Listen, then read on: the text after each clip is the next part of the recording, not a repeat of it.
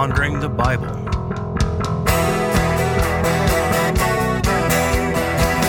A deeper dive into the books of the Bible.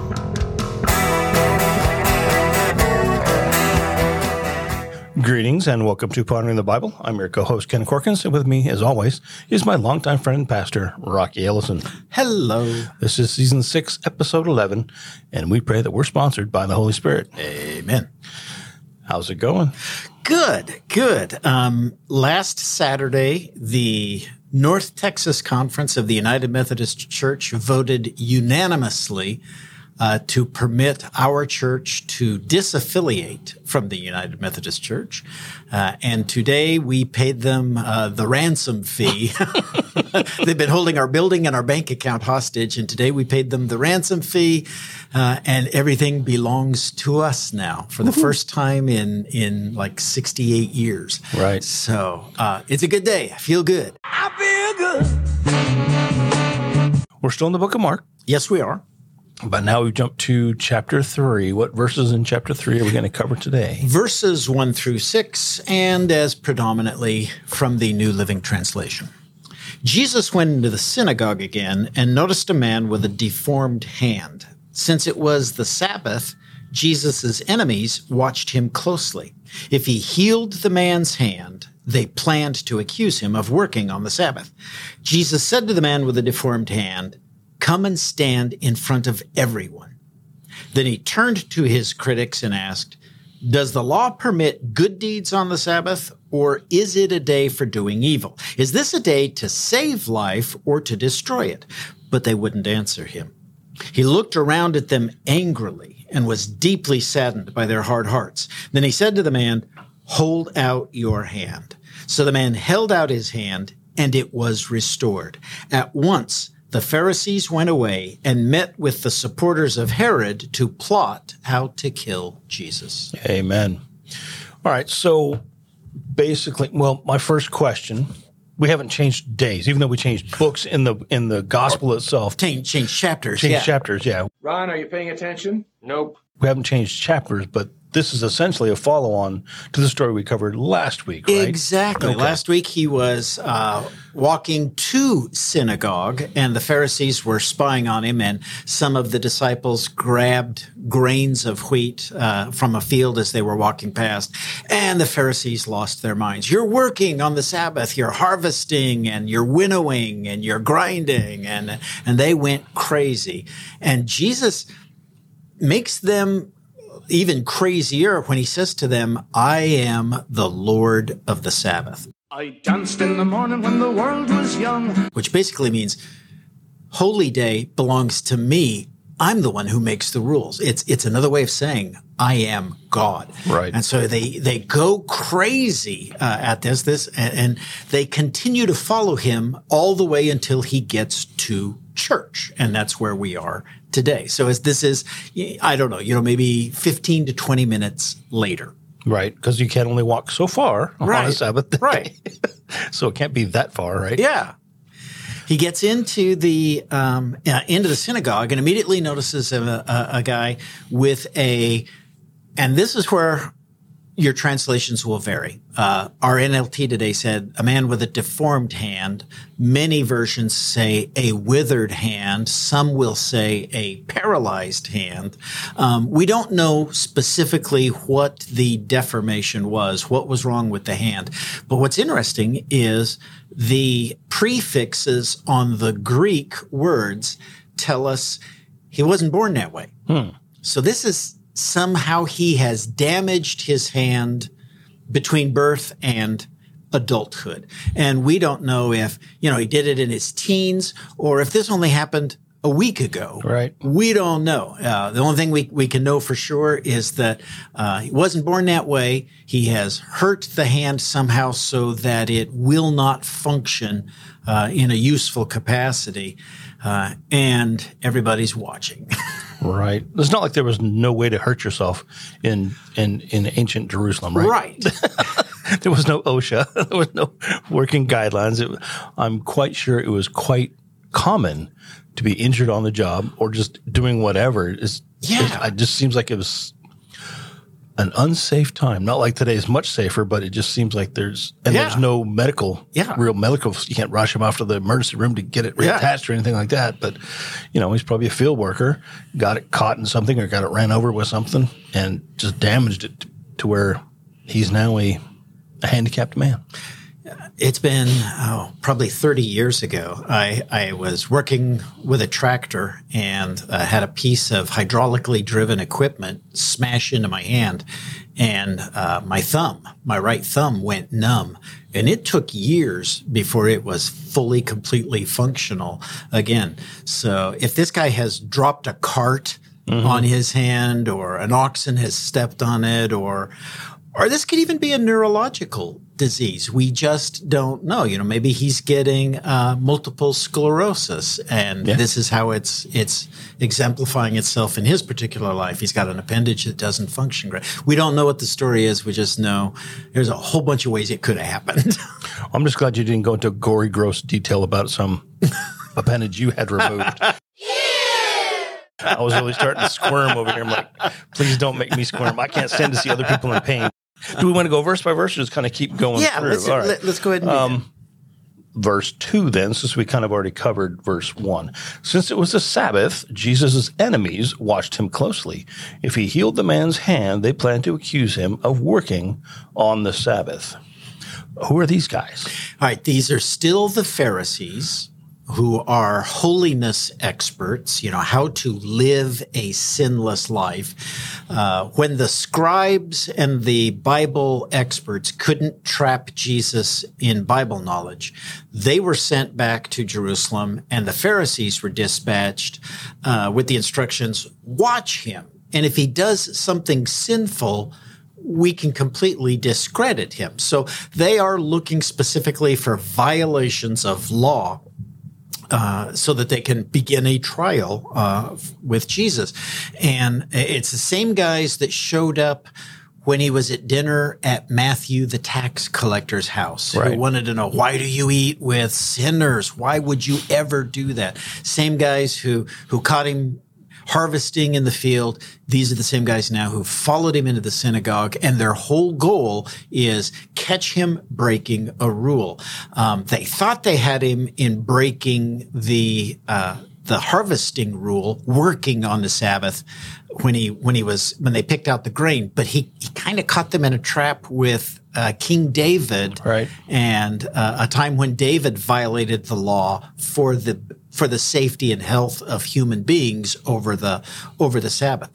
Now we've got a situation where they're watching him going, "Ooh, ooh, we didn't get him for working on the Sabbath a half an hour ago, but we might get him now because healing on the Sabbath is illegal." right it's also considered work And in particular, if uh, if it's something that doesn't, it's not life and death, and if he has lived with it for a while, then the law says wait for one more day and heal him when it's not the Sabbath. So these guys are hoping now that Jesus will will uh, actually pull the guy out there and and heal him uh, and do work. They had um, the Sabbath healing laws were were crazy. i was going to say these are pharisees laws these are not god's No, law you're not going to find Right. the, the tenth commandment says do no work. That's it. right Okay, doesn't define what work is. Everything that defines work, the Pharisees and the rabbis had concocted together. Uh, but healing, in the, one of the categories was healing. What defines the work of healing? If you have a fracture, you're not allowed to deal with it. So Oh, my. fall off of your donkey, get a compound fracture, you've got a bone sticking out of your leg or out of your arm, tough cookies until sunset on Saturday night. You are not allowed to deal with that. infections here we come But if you got a throat infection, that you're allowed to cure because how else are you going to praise God on the Sabbath if your throat is messed up? So that's not working. Uh, even the that's not working. Um, if you cut yourself, You could put a bandage over it to, to stop the blood loss, but you couldn't put any ointment or salve or any medicine on that bandage because now you're healing. Right. So you can stop it from getting worse, but you're not allowed to make it better. Um, if a woman went into labor and is giving birth, okay, fine, you can help her. but we want it noted for the record that only a sinful woman would give birth on the Sabbath. So she's a sinner. The baby is highly suspect, but I guess it's okay to help her through labor and keep her and the child from dying. Uh, and one of the ones that, that just flabbergasts me, if a wall falls over and crushes people, and apparently that happened I was gonna enough say, that they it was had to write worth it making down, a yeah. rule about. Apparently walls were, What are we going to do about falling walls? Well, we better write a rule, man. yeah, yeah. if a wall falls over and crushes people, you're allowed to move enough stones to find out if they're alive or dead. if they're dead, stop. You're done. Uh, if they're alive, uh, ascertain whether they can make it until sunset Oh, before you move any more stones. If they're not going to make it, okay, go ahead and move the rest of the stones and pull them out from being crushed. My, oh, my. That was the Pharisaic view of the work of healing on the Sabbath. And, and uh, as you just said, this is not biblical. This is not from the Lord God. This is crazy men who can't leave something alone. Then let's move on then to verse 3. Uh, Jesus said to the man with the deformed hand, Come and stand in front of everyone. Jesus is making, he's making a stand. Right. Jesus has decided it is time to trigger the sequence of events that will lead to the cross. Right. We said earlier that Mark is kind of pushing that Yes. early and often to, you know, this is all about getting to the cross. Here we so are, Here we just, are, yeah. just in chapter three, the very first verses of chapter three. That's all the farther we are out of what, 16 chapters. And Jesus has just initiated the sequence of events that will take him to the cross. He intentionally, deliberately causes confrontation. And to create that, he brings the man up to the front of the synagogue. Now, he could have pulled him off to a corner Right. spoken to him and healed him quietly. He could have taken him out of the synagogues. The whole point of bringing him up front is that's where important people sit. In their churches, you sit based on how important you are. If you're not important, you sit at the back, farthest away from the rabbi. If you're very important, like a Jerusalem Pharisee, you sit in the very front row. And that's where Jesus brings the man up to. So this is going to happen in their face. Right. He's going to bring about, make a show of it. Yeah. Essentially, like, I'm going to prove a point and watch this, right? Yes. Okay. Um, so then, verse 4 Then he turned to his critics and asked, Does the law permit good deeds on the Sabbath, or is it a day for doing evil? Is this a day to save life or destroy it? But they wouldn't answer him. Yeah. So he's kind of twists, in a sense, not twist, but he, he turns the question not about work, but about what is the day for? Is it really. No, you're absolutely right. Um, remember, the Pharisees are locked in on rules. Right. It's all about the rules. See if Jesus breaks a rule. Well, what Jesus has just done with that question, he's taking it out of will you define this as work or not work? And instead, he's trans- transformed it into what is ethical and moral. Ah, It's not a rule question the way Jesus asks it, it's a morality question.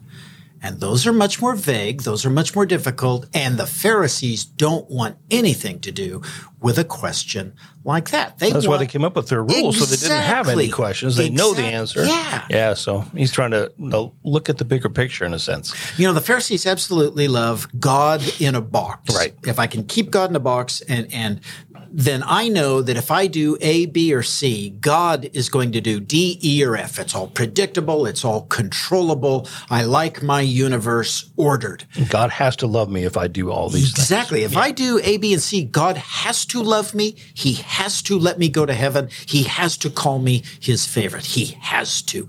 But if we deal in ethical and moral questions, that's hard. Yeah, they're nowhere near as clear cut. No. It's really an ethical question. Is it right to, if you turn it around and say, okay, back to the love your neighbor, yes. right? And that's exactly where I'm going to go Sunday oh. with this because you're exactly right. You just hit the nail right on the head.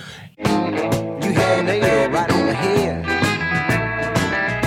And closing this episode, no. but it does. It turns it into what's is you know. It's also important to love your neighbor, and therefore you do the right thing for your, for your neighbor, even if it's a Sabbath. Yeah. because that's the right thing, the moral thing Yeah. to do for somebody because you love them. We're reading from Mark. If we were reading from Matthew or Luke, uh, Jesus would uh, gone beyond saying, you know, do you do good or evil on this day? And he would have said to them, if you've got a sheep and it falls Right. in a pit on the Sabbath, you know you would pull it out of the pit and save its life. Are you telling me the sheep is more important than this man? Right. That's not a that's a moral conundrum for him, apparently. yeah. All right. Um, but at the end of it, it says they wouldn't answer him. No, right? So they don't want to get trapped. Uh, Right? They just got their hand, their their rules handed back to them yeah. on the on the uh, on the eating thing or Yeah, the out in harvesting field. thing. Yeah. And so they're like, well, we're not going to jump into that not pit again. stepping into that trap again. We're not going to do it a, a, a second time. So they refuse to even acknowledge the question. They refuse to to acknowledge that the Sabbath could be an ethical situation. Right. Verse 5 He looked around at them angrily and was deeply saddened by their hard hearts. Then he said to the man, Hold out your hand. So the man held out his hand and it was restored. He's angry. He is. There's a real tendency these days to make Jesus uh, a complete pacifist Pink fluffy unicorns dancing on rainbows. And Jesus always had a smile on his face and he was never upset. And even in, you know, that's not true. Jesus was outraged by moral and ethical uh, inequalities and and and evil in in those forms, uh, and these guys, uh, Jesus said, what's made him so angry is their hard hearts, which you and I think makes sense, right? They're they're just not loving and kind. Right. Here's the deal, and we really come across this a lot in Paul's writing. In first century Palestine, the heart was the center of logic and decision making. Your emotions were down in your tummy, down in your, your bowels, down in your guts. So uh, you loved someone from the stomach Interesting. but you worked out a problem from your heart. And so what Jesus is is angry about is is not that they're cold-hearted to you and I. He's angry because they refuse to see the logic of his argument and to admit that he is right. People are more important than rules. They refuse to acknowledge that. That's what has him so angry. Yeah. So uh, uh, today reading, you'd think this is an emotional response, but it's actually a logical It is. Yeah. response. Okay. yeah. Interesting. Paul uses those same uh, heart and bowels in the same way throughout his writings. When, when he talks about from my heart, he, he's saying what you and I would say from my head. You Right. know, mentally, I know. Interesting. I have to reread it all now. Yeah. Because it's all twisted around. So he tells the guy to hold his hand out, and he does, and it is restored. What's really interesting here is absolutely no work has taken place. Right. simply saying, hold out your hand is not work. And holding out your hand is not work. There was no rule that said you couldn't only put your hand out and pull it back so many times. on They thought Sabbath. about that rule, but they they, they, they bypassed that Yeah, one. yeah. so neither Jesus nor the the man perform any work whatsoever. yet the miracle still happens. Uh, the moral question is answered. So there's no rule against performing miracles, probably because they never really had to face that dilemma.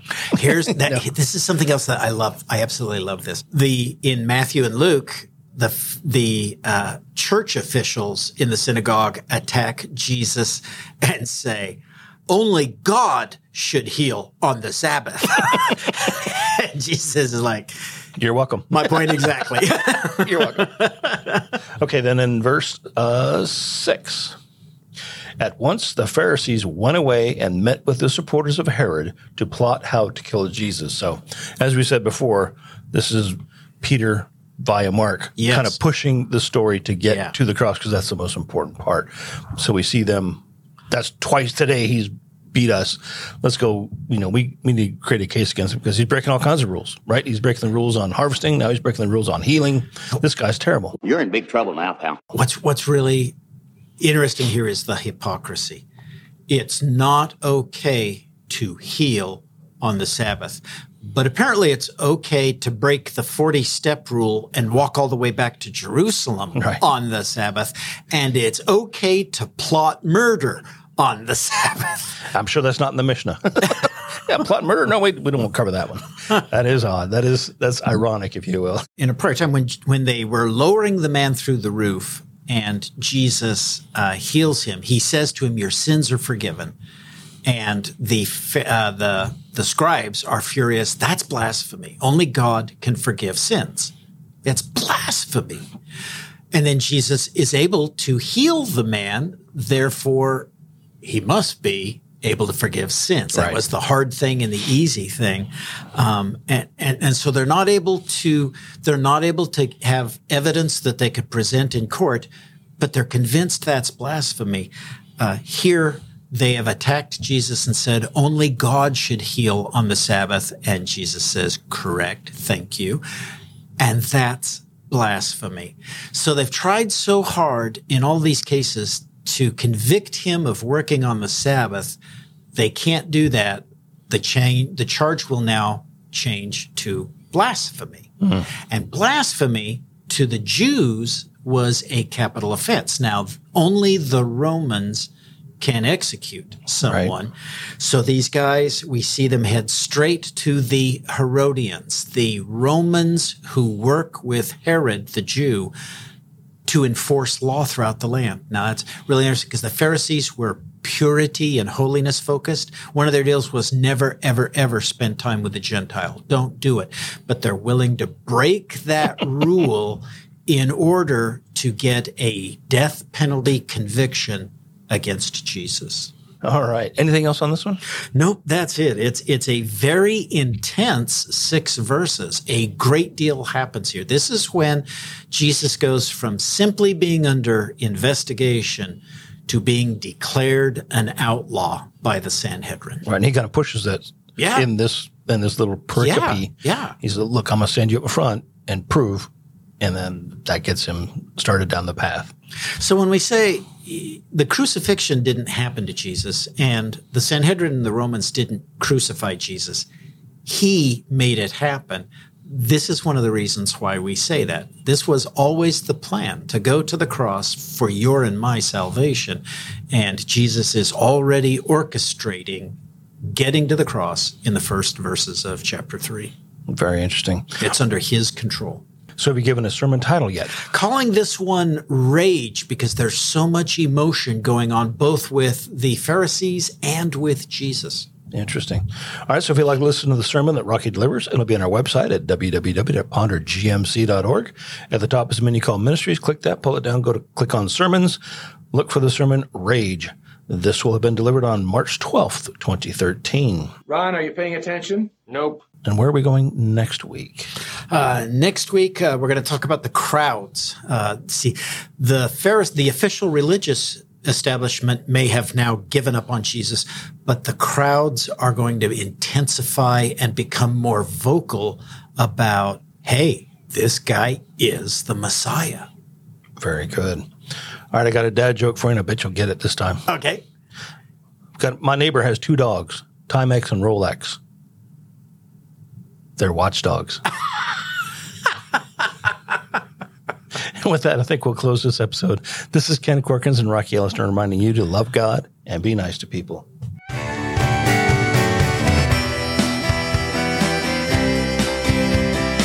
Thanks for tuning in. You can find us at www.pondergmc.org. There, you can watch our live stream services, listen to replays of Rocky's sermons, and find other interesting information about us. This has been Pondering the Bible.